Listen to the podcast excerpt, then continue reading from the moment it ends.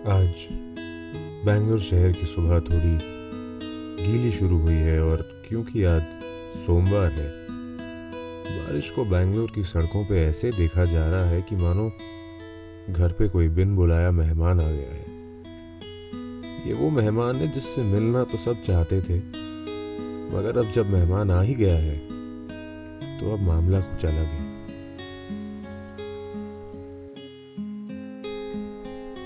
अरे यार, जल्दी करना वैभव। अपना बाथरूम क्यों नहीं यूज़ करता यार तू? भाई, वहाँ सलोनी है बस अपना स्कोर बीट कर रहा हूँ। रुक रुक। यार, बारिश हो रही है, बहुत ट्रैफ़िक होगा।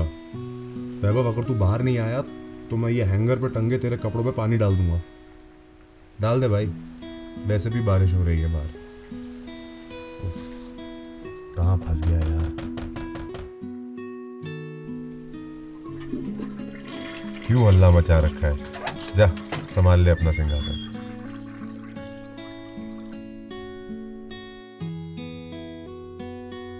अनिर्बान और वैभव दोनों पिछले तीन सालों से बैंगलोर में फ्लैटमेट्स हैं। कहने को तो ये दोनों एक साथ रहते हैं, मगर वैभव के साथ हफ़्ते में पाँच दिन उसकी गर्लफ्रेंड सलोनी भी रहती है। हर सुबह होने वाली इस बाथरूम की जंग के अलावा ये तीनों एक बेहद सुखी न्यूक्लियर फैमिली जैसे हैं। जैसे तैसे अनिर्बान ऑफ़िस पहुँचा। बारिश के कारण बैंगलोर का वैसे ही तंग ट्रैफ़िक आज थोड़ा और सुस्ता गया था। अनिर्बान ना आईटी में काम करता था, ना बैंक में। ना वो किसी एड एजेंसी में था और ना ही मार्केटिंग में। अपने बाकी दोस्तों से बेहद अलग नौकरी थी उसकी। अनिर्बान एक फ़ूड प्रोसेसिंग कंपनी में मैनेजर था। कैलकाटा में पला बड़ा और बैंगलोर में आठ साल से नौकरी। अनिर्बान ना ही अपने इस जॉब से बेहद खुश था और ना ही निराश। आप और हम जैसे कई लोगों की तरह सब बस चल रहा था। ना शिकायत करने का टाइम ना ख्वाब देखने का मौका।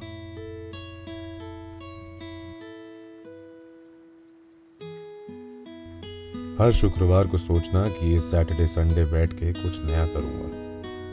और हर संडे को शाम को यही सोचना कि यार ये दो दिन कब आए और कब गए। इंस्टाग्राम पे कम से कम आधी दुनिया घूम चुका था वो। बहरहाल, रोज की तरह आज भी अनिर्बान को सुबह ही मालूम था कि आज उसका पूरा दिन कैसा होने वाला। और रोज की तरह आज भी उसके पूरे दिन में कुछ भी दिलचस्प नहीं था। वो इसी में खुश था। घर से काम काम से घर।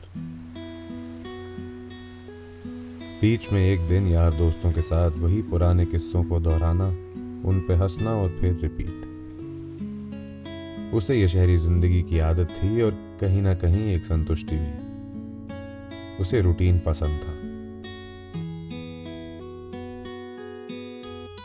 तभी रोज की तरह फ़ोन और मेल आने का सिलसिला शुरू हो गया। लेकिन आज एक मेल ऐसी आई जिसपे बोल्ड में अर्जेंट लिखा हुआ था। अनिर्बान की ज़िंदगी में सुबह उसके रूममेट वैभव से पहले बाथरूम यूज़ करने के अलावा कुछ भी अर्जेंट नहीं था।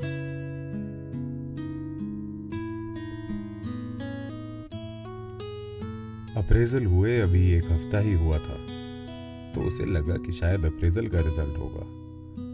हमेशा की तरह यहाँ भी उसे ना ज़्यादा खुशी, ना ज़्यादा निराशा की उम्मीद थी। मेल खोली और अनिर्बान धीरे धीरे गौर करते हुए एक एक पंक्ति पढ़ने लगा।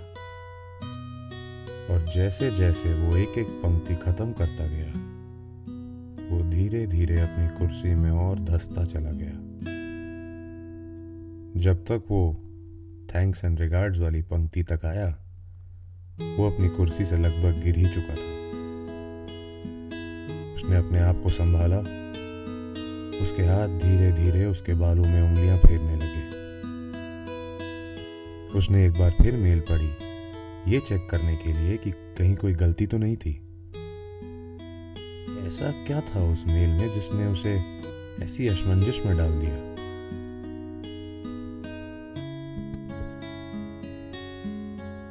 उसने हड़बड़ी में गूगल देवता से मदद मांगने की सोची और एक गहरी खोज में लग गया।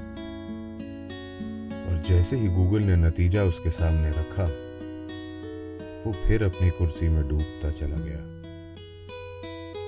जी, ना तो वो मेल अप्रेजल की थी, और ना ही उसके नौकरी से निकाले जाने की। अनिर्बान इस कंपनी का वफादार और काबिल मुलाजिम है, और इसीलिए मैनेजमेंट ने उसे एक बेहद ज़रूरी काम सौंपने का फैसला लिया। कंपनी के नए प्लांट के सिलसिले में उसे कुछ हफ्तों के लिए शहर से बाहर जाना था। हम में से कई लोग ऐसी मेल पढ़ के खुशी से हैश टैग ट्रैवल वाले स्टेटस अपडेट करने की जल्दी में होते। लेकिन यहाँ मामला कुछ और था। जाना कहाँ था? ना दिल्ली, ना बंबई, ना कोई और बड़ा छोटा शहर। अनिर्बान को भेजा जा रहा था ध्यानपुर। जी हाँ। ध्यानपुर? ये क्या है? गूगल से पूछने के बाद भी उसे सिवाय एक पिन कोड के कुछ नहीं मिला। अब ये घर से काम और काम से घर जाने वाले दस्तूर पसंद अनिर्बान के लिए एक शौक से कम नहीं था। आज तक कंपनी के काम से वो जहाँ भी गया था, उसे कम से कम एक एयरपोर्ट की सुविधा तो मिली थी। अगर आपने कभी भारतीय रेल में लंबा सफ़र किया है तो आपको मालूम होगा कि रात के समय में ऐसे कई स्टेशन आते हैं, जिनके नाम आपने सिर्फ़ सुने हैं। उन्हें देखने के लिए ना ही आप कभी जगे हुए थे, और ना ही आपकी ट्रेन वहाँ कभी दो मिनट से ज़्यादा रुकी। जी ध्यानपुर उन्हीं में से एक स्टेशन था। ना वो बोल नहीं सकता था और हाँ वो बोलना नहीं चाहता था। फंस गया निर्बान तीन दिन बाद वो ट्रेन की बोगी के बाहर चार्ट पे अपना नाम ढूंढते हुए मन मन ये सोच रहा था कि काश काश ये बुकिंग कंफर्म ना हुई हो।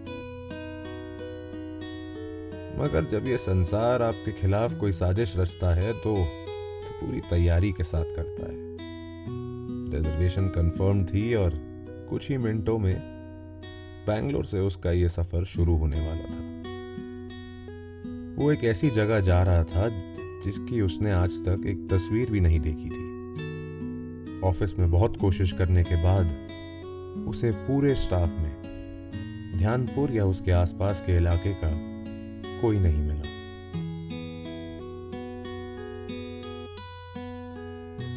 शाम के छह बज रहे थे और वो अब मलनाड एक्सप्रेस पे चढ़ चुका था। ट्रेन एक झटके से चली और धीरे धीरे प्लेटफॉर्म को पीछे छोड़ते हुए अपनी मंजिल की ओर बढ़ने लगी।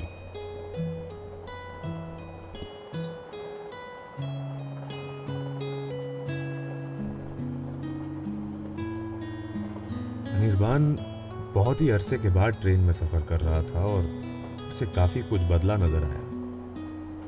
कंपार्टमेंट्स पहले से बेहतर थे। साफ़ सफ़ाई भी पहले से कहीं ज़्यादा थी।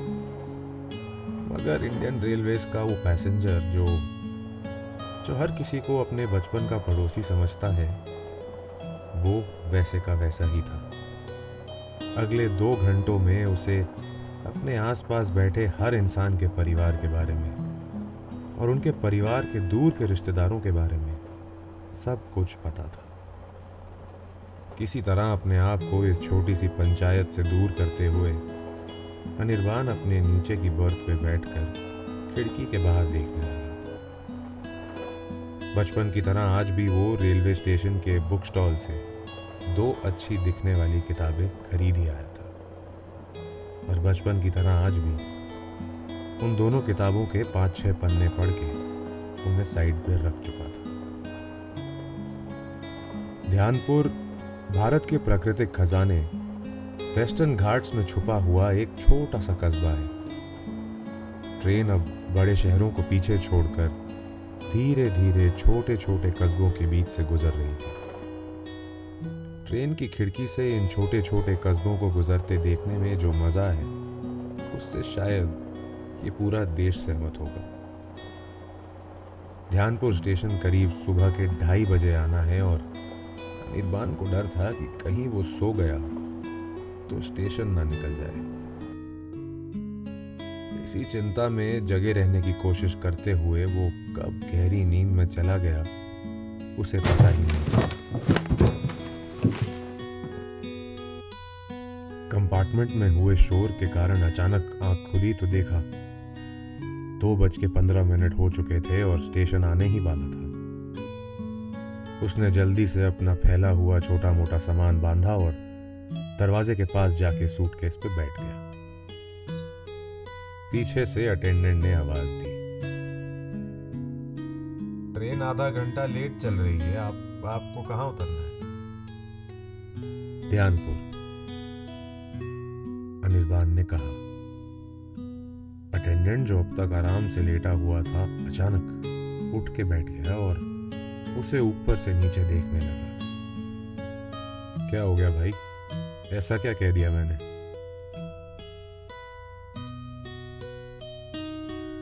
नहीं सर, चार साल से इस रूट पे आता जाता हूँ, लेकिन आज पहली बार स्टेशन पे किसी को उतरते देख रहा हूँ। सुबह के ढाई बज रहे हैं।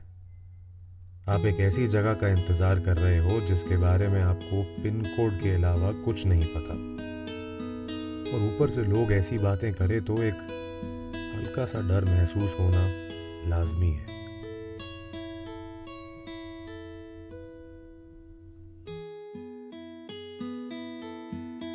अनिर्बान की धड़कनें भी थोड़ी तेज हो गई। पेट में जैसे तितलियाँ उड़ने लगी और जैसे जैसे स्टेशन नज़दीक आ रहा था उसकी बेचैनी बढ़ती गई। कल तक अपने शानदार अपार्टमेंट में आराम से बैठा। नेटफ्लिक्स पे फ़िल्में देखता हुआ अनिर्बान आज। आज अचानक अपने आप को बहुत ही असुरक्षित महसूस कर रहा था। ट्रेन की रफ्तार धीरे होने लगी। दिल की धड़कनें और तेज होने लगी। उसके दिमाग में हर तरह के ऊट पटान ख्याल चल रहे थे। फ़ोन की तरफ़ नज़र घुमाई तो दिखा कि सिग्नल के भी अब सिर्फ़ दो ही टार बाकी थे।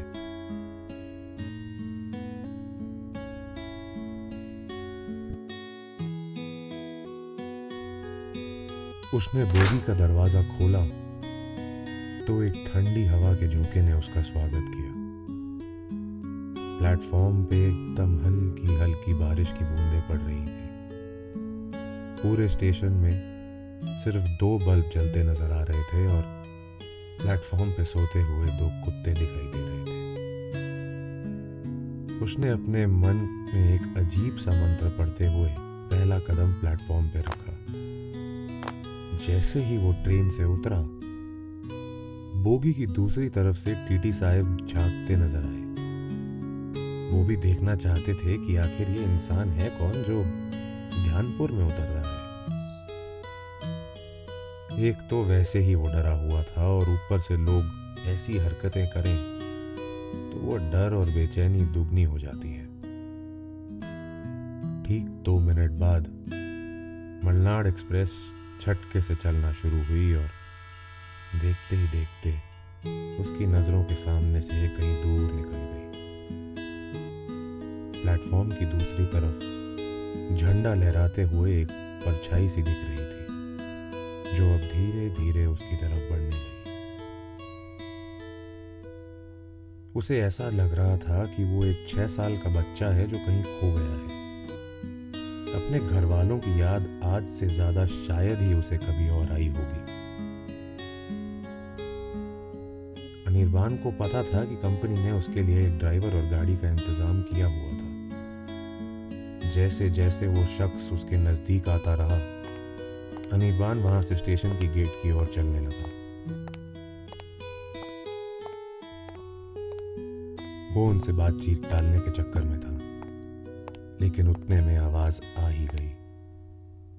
एक मिनट। पलट के देखा तो एक छह फुट एक इंच का आदमी उसके ठीक बगल में आ खड़ा हुआ। कुछ देर उसने अनिर्बान की तरफ़ देखा और पूछा, क्या तुम अनिर्बान हो?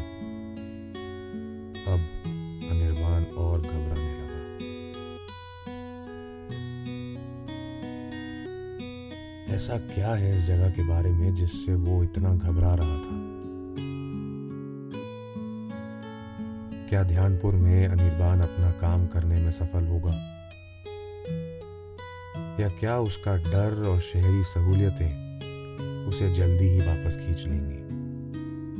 अनिर्बान और ध्यानपुर की आगे की कहानी सुनेंगे अगले एपिसोड में। दोस्तों, इस प्रोग्राम का नाम है कहानी मेरी तुम्हारी। यहाँ मैं आपकी मुलाकात कुछ ऐसे किरदारों से करवाऊँगा जो अलग ज़रूर है, लेकिन कहीं ना कहीं थोड़े आप और हमारे